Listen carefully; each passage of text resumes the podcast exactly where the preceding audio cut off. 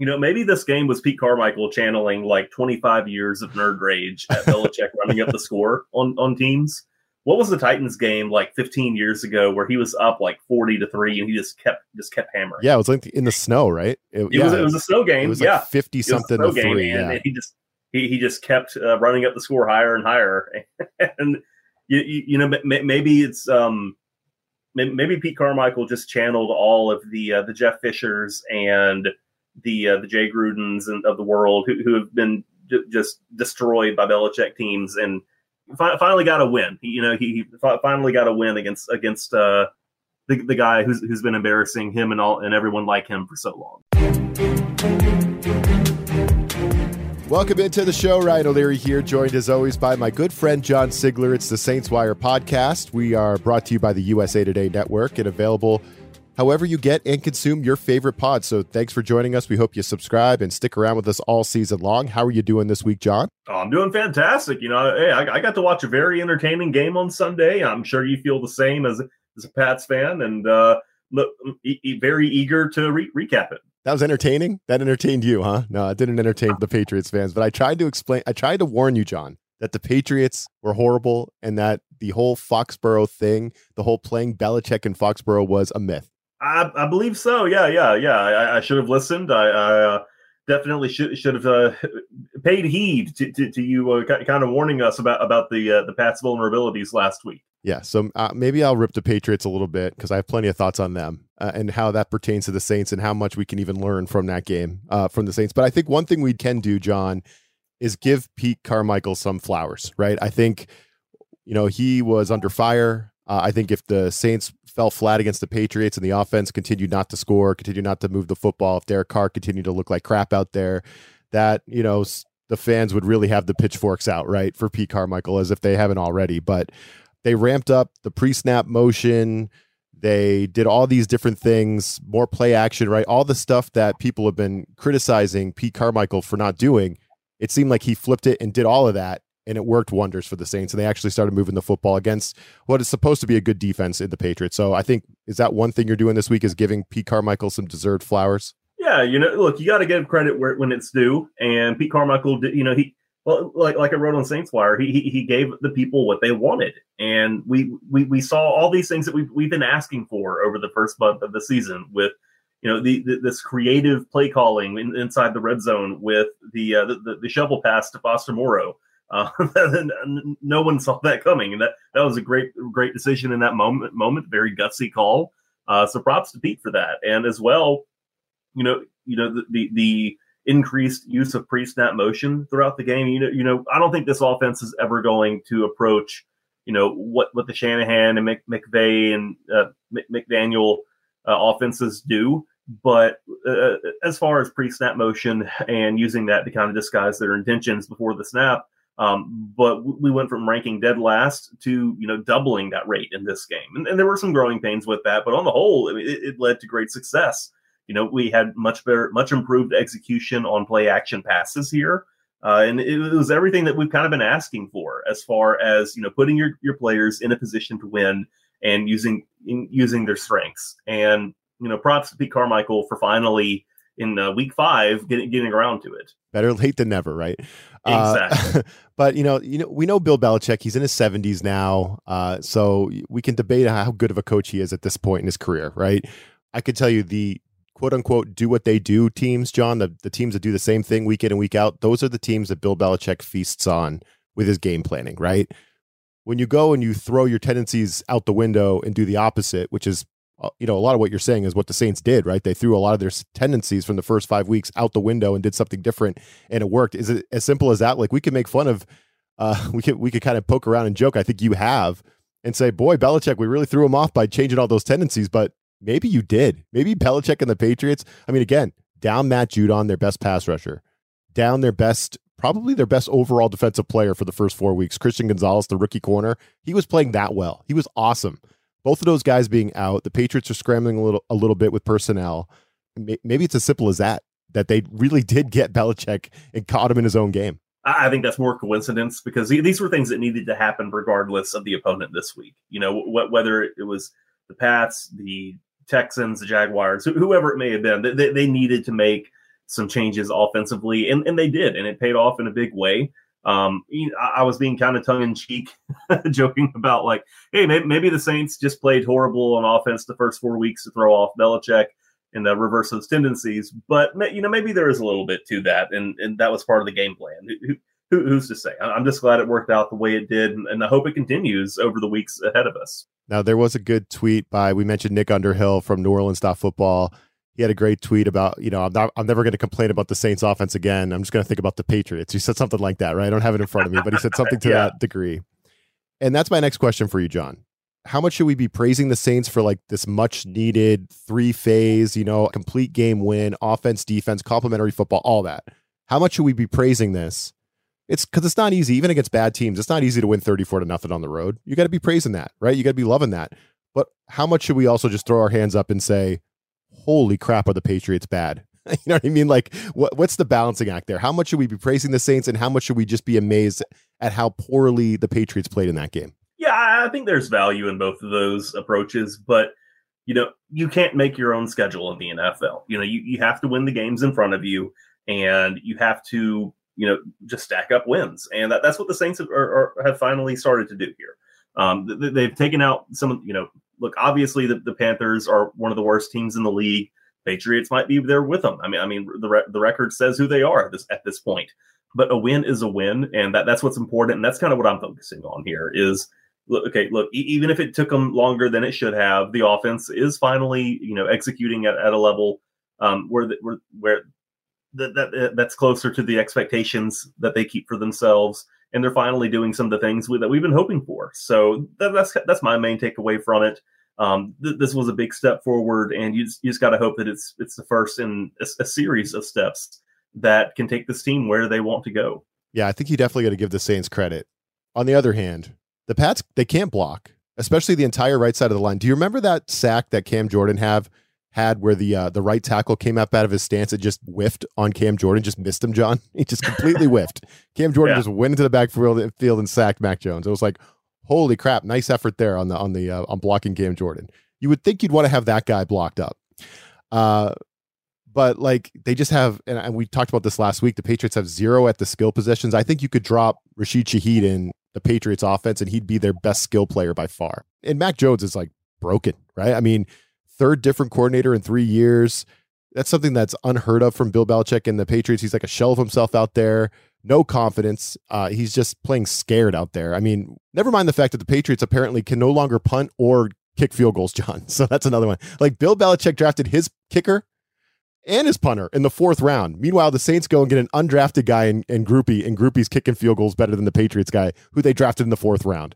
So that's kind of where the Patriots are at right now. But like, man, that was cringy watching the Patriots try to move the football against that Saints defense, wasn't it? Yeah, it's so bizarre. Like th- this does not look like a you know Bill Belichick coached team. I mean, it, it looks like a team that's made up of like I don't know his, his large adult sons and his uh, hangers on and, and, and, a couple 100%. of uh, former Alabama assistant you his, know his bobos his bobos. Yeah. Yep. Yeah. Yeah uh, it, it's it's it's odd. It's not what we would have come to expect from him over the last gosh 30 years um 20, 20 year 25 30 years he's he's been doing that he's been uh, co- coaching uh, pro teams and um man it, it, was very strange to watch you, you know you compare this to past you know saints patriots games even the 2021 game you know that that was awful close down until you know Taysom Hill just took over the, the last drive and, and just uh, bludgeoned that defense into submission. Um, but this is not what we're used to seeing. You, you, you mentioned the uh, special teams ex- execution. I don't think either of these teams punted very well on, on, on the day, but that was definitely an ed- you know punt coverage was definitely an edge that the Saints enjo- enjoyed. Um, kick kicking was a problem, and th- that's so odd because Belichick is he's the special teams guru. Like this is what he does. This is what he always has done. Um, he, he, he's le- leading the charge for Matthew Slater to be a Hall of Famer someday. Um, and so for that just to completely collapse, it's it's uncharacteristic, and you have to wonder if you know maybe we're getting close to the end of the line for him here. You know, maybe, maybe he needs, needs to take one of his boats out and, and just uh, enjoy life on the water for a few for a few years. Who yeah. knows? Go enjoy Nantucket. Um, yeah, exactly. Yeah, yeah. It's uh, is it four rings or five rings? I forget. I forget what his what his uh, tuna boat is, but he's got one of them. Um, but man, it, it, it's it's a mess offensively. They, they, they, do have an OC this year, right? Because I know that was a that was a point of contention uh, either last year or the year before last. How there there was no offensive coordinator, um, or Patri- Matt Patricia was doing it, or that that was a whole debacle. But it's it's a mess. You know, Mac Jones is a quarterback who uh, you and I have talked about this before. He he needs everything to be perfect around him and it's tough for him to overcome a flaw here or there. But when you have an offense that's, you know, the, the personnel is as, you know, the cupboard is as bare as it has ever been, uh, th- there's just no hope for success there. And, and, it, it's really hard to watch.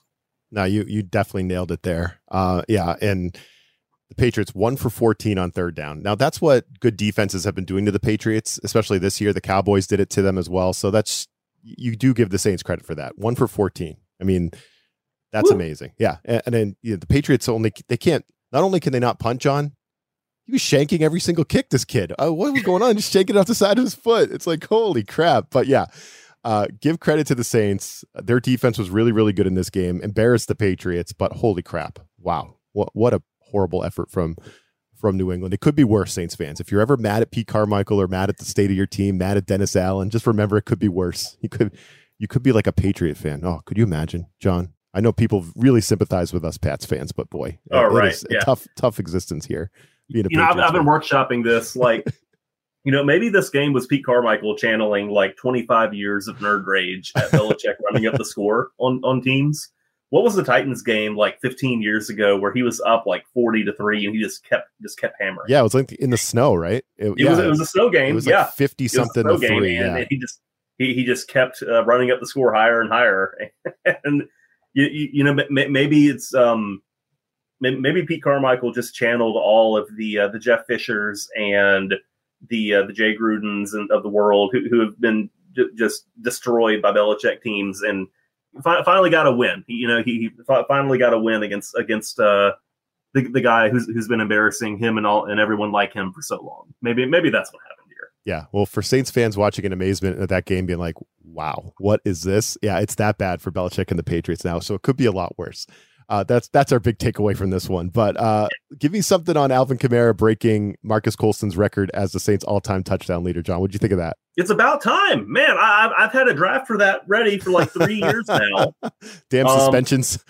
Yeah, there, has been suspensions and injuries, and you know Jameis Winston refusing to throw the football to him, and there's been all of these things that have been getting in the way of this. I mean, I mean, I kid you not, it, it's been like three years we've been waiting for this to happen and I'm, I'm, glad I'm glad that we, we, that AK has finally crossed off that milestone. It was really cool to see Marques Colston re- responding to that. You know, he, he shared shared a uh, congratulatory video for AK on social media through through the Saints channels. Um, that that was really cool to see because Col- you know Marques Marques Colston was really the guy that a lot of Saints fans rallied around at a time when this team had Drew Brees leading them, and he had Jonathan Vilma on defense, and we had you know Reggie Bush um, was you know he had all the hype coming out of college, but you, you know I still see you know 12 jerseys out out in the wild at, at you know at a at Biloxi Shuckers games or or at Rouse's on Sunday or wh- whatever it may be.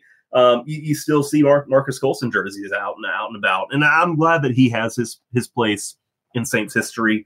It, it was really great to see him, you know, accepting this with such grace and taking that time to congratulate Kamara on, on what he's accomplished and you know we're kind of just on to the next chapter here you know what's uh, I'll, I'll, tell i'll tell people this the, the next milestone for ak the next achievement the next record he needs to break is the uh, the two point conversions record in team in team history uh, who, who would you guess that ak is is tied with for for the most two point conversions in the Saints record books. Most two point conversions. You're always throwing these trivia questions at me, and I'm so so bad at them.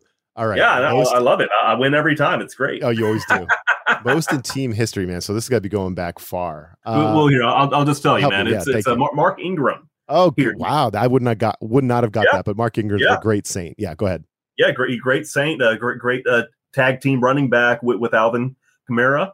Uh, and they each have have converted four two point uh, tries in a Saints uniform. So that's kind of the next chapter I'm lo- I'm looking for, and you know hopefully it doesn't take another three or four years for for for, for for him to take that record as well.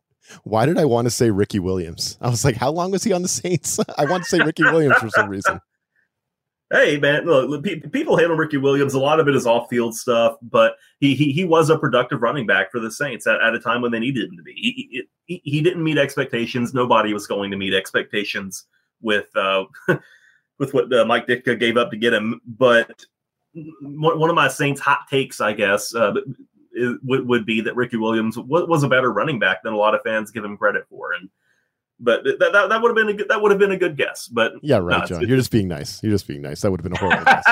I just looked it up. I'm like, how long? He was only with the Saints for three years before they traded his ass, right? So, um, and then he rushed for 1,800 yards and 16 touchdowns for the Dolphins. Yikes. Uh, anyway, that's our Ricky Williams minutes for, this week. And uh, let's get to Saints Texans. Can the Saints stack some wins? We'll get to that here coming up. But first, week six fantasy advice. Corey Bonini with thehuddle.com here to bring you strong plays for week number six. Tampa Bay Buccaneers quarterback Baker Mayfield versus the Detroit Lions. Detroit has allowed at least 22 fantasy points in four of the five games this year, and now has significant injury losses mounting in the secondary. Mayfield has provided starting returns in half of his contests, and he's coming off of a bye week. This could be a fairly high scoring event, so Mayfield is in play for those who look to stream the position. Running back Isaiah Pacheco, Kansas City Chiefs versus Denver Broncos. With a TD in three straight contests, Pacheco now has a crack at a Denver unit that has permitted running backs to score at the second highest rate. No team has surrendered more rushing yards per contest, and this is the best overall matchup for both primary fantasy scoring systems. Don't be surprised if Pacheco produces a personal best fantasy showing in Week 6. Cincinnati Bengals wide receiver Tyler Boyd versus Seattle Seahawks. Boyd's ceiling really hinges on whether Tee Higgins returns, but he could still be useful if not. The matchup is the best in fantasy, and there's even a chance the Seahawks can post enough offense to force Cincinnati into a shootout situation. Boyd makes for a quality injury or bye week replacement versus a defense that has been the easiest to exploit for catches, the second weakest at limiting yardage, and has given up five scores in four outings.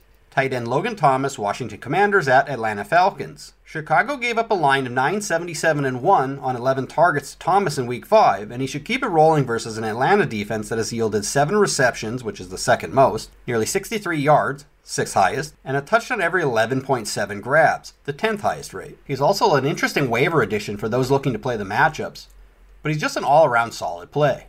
For more award winning fantasy football news, tips, and advice, please be sure to check out thehuddle.com. All right, we're back. The uh, Saints are heading to Houston. John, what's your leadoff thought about uh, the Saints going up against CJ Stroud, who has actually been a pretty damn good little player for the Texans so far? I think the Texans are a lot better than people thought they were going to be this year. A lot of it is because of their rookie quarterback. Maybe the Panthers made a mistake, which I'm sure Saints fans are feeling horrible about. Man, Stroud is QB one. Uh, the Panthers made a huge mistake in passing on him, um, but you know that, that's kind of what all that David Tepper has done is make make mistakes and stick his nose where it doesn't belong. And uh, man, he uh, set his team back since he took over. So uh, I'm, I'm, glad we don't we only have to play Stroud once every you know three or four years, and, and uh, ho- hopefully the Saints are going to be w- well prepared for him. You know, he he hasn't thrown an interception in like 180 something. Um, pass attempts this amazing. season. He's play, playing at a really high level without a lot around him. You know that that team was not expecting to be very competitive this year, but he is, you know, on top of his game, play, playing really well. And uh, this this is not an opponent that the Saints can overlook. You know, I've got a ton of respect for DeMeco Ryans as a uh, as one of the defensive, you know, masterminds in this league. Uh, he, he, he did phenomenal uh, job with the 49ers for so many years, and now now he's come back to Houston, and and uh, he, has got that defense firing on all cylinders. So it, it took the Falcons um, they had to kick a, a last second field goal uh, in, to knock them off and, and survive a one point game here here this past Sunday. And I, I, can totally see this being a challenging matchup for the Saints. Yeah, I, I think that stat that you brought up there, no interceptions as a rookie quarterback, John, through five games. That's unheard of, right? I mean, mm-hmm. he's he is taking care of the football. So he's think, no Ian Book, that's for sure. yeah, he's no Mac Jones. So, uh, yeah. you know, I think this is an interesting matchup for the Saints defense in that the Saints defense has been kind of that constant for the Saints every single week.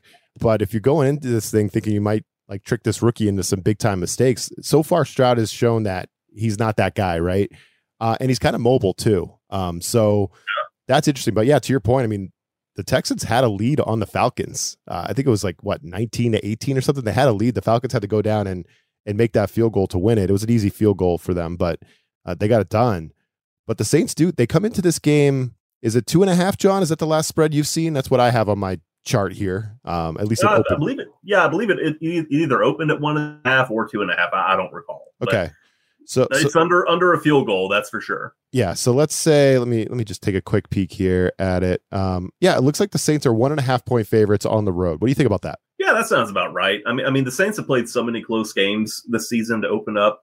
Um, they they've only they have they only have one you know dominant loss uh, that was to the Bucs and one dominant win, obviously over, over the Patriots. So they they they have played a lot of close games this year. You know, if a couple of kicks go differently, then they might be they could be a one in four team. I mean, I mean, we're or yeah, uh, two and four, excuse, or whatever it may be. Look, the, the, the point is this offense has not shown that it can consistently put points on the board. Um, in going up against a well coached defense with a lot of talent, um, very underrated defense. I've got to remind people about this. Um, I could see this being a problematic game for the Saints, but I do feel better about their chances than going into New England uh, you know, you know, compared to last week. Um, so, and we saw how wrong I was about that. So, uh, this should be another entertaining game. Uh, I'm expecting much more from from the Texans offense than we got out of the Patriots offense. That that's for sure. Is there anything that scares you in that matchup with the Texans offense, John, outside of the quarterback? I mean, Nico Collins is having a great season.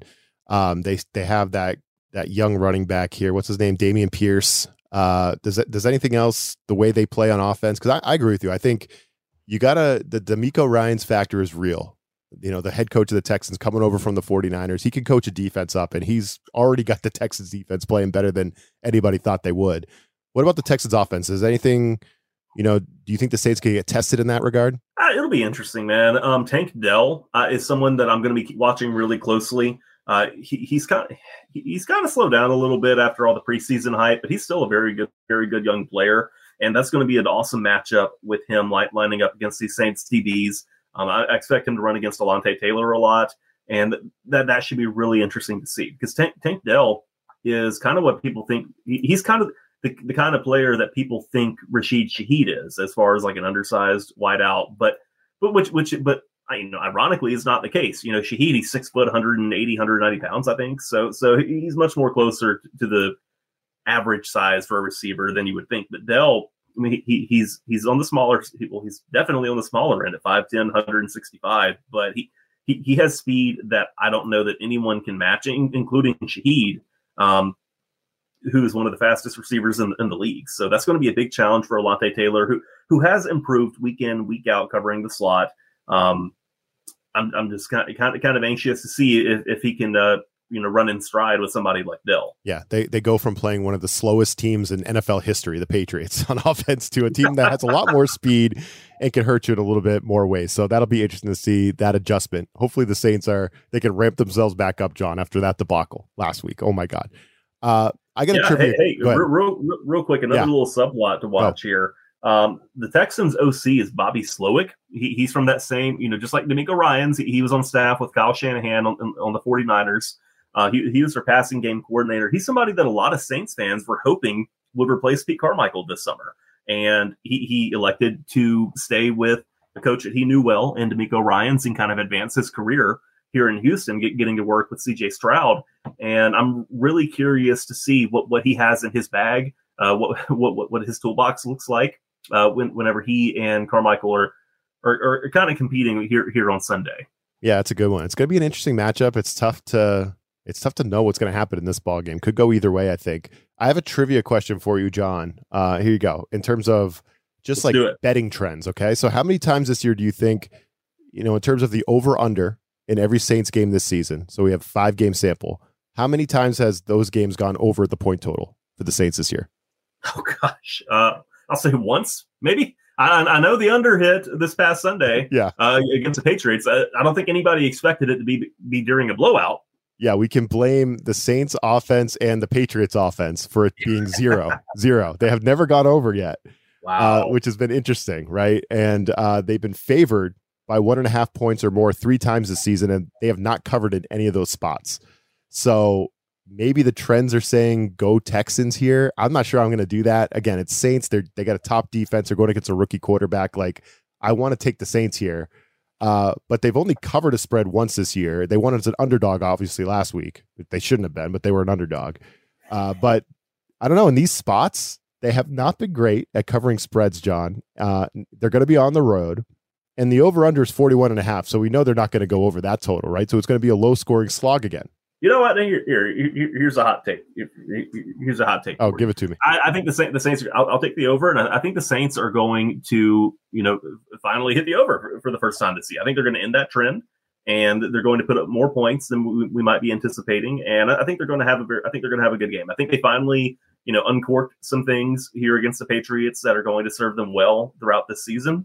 And I think this is a great opportunity for them to show that hey, this, this translates against a you know a very, very a very effective defense. I love it. I think it's a great take. Let's uh, stack some wins. Let's stack some good offensive performances and and get going here. Uh, so so there it is, John. What what should folks folks be looking for on Saints Wire leading into kickoff, my man? So our main focus obviously is going to be covering this Texans game, but there, there's going but there look this is a very busy five week stretch on the NFL's calendar here, here for the Saints especially. You know, over the next five weeks, the Saints have let's see how many road games. How many road games? Well, okay, so we're in the first, we're, we're in the second week of a four game stretch against AFC teams. Uh, we over the next five weeks, the Saints are going to play uh, three AFC teams in a row. They're they're, they're going to be on the road three times in the next five weeks. Uh, and they're going and we've got the trade deadline com- coming up here very quickly on on Halloween at the end of the month. So uh, that's going to be very spooky. We got to got to see if the Saints are going to be in a position to add any talent at that deadline, and uh, we're just trying to keep up with all of it. You know, there's, there's lots of roster moves every day with this team. There's a lot of moving pieces, a lot of moving parts, and they always seem to be involved in, in these trade talks as as things pick up around the leagues. So we're, we're just trying to stay on top of it all. Pre- preview this Texans game, keep an eye on the future, and uh, see, see, what moves the team makes in, in the days ahead. There it is. Saints Wire's got you covered. Few in the business better than John Sigler. I'm Ryan O'Leary. Thanks for joining us again. Subscribe and stick with us all season long. We'll be back weekly and we'll be back next week to break down Saints Texans. Looking forward to that. We'll catch you then.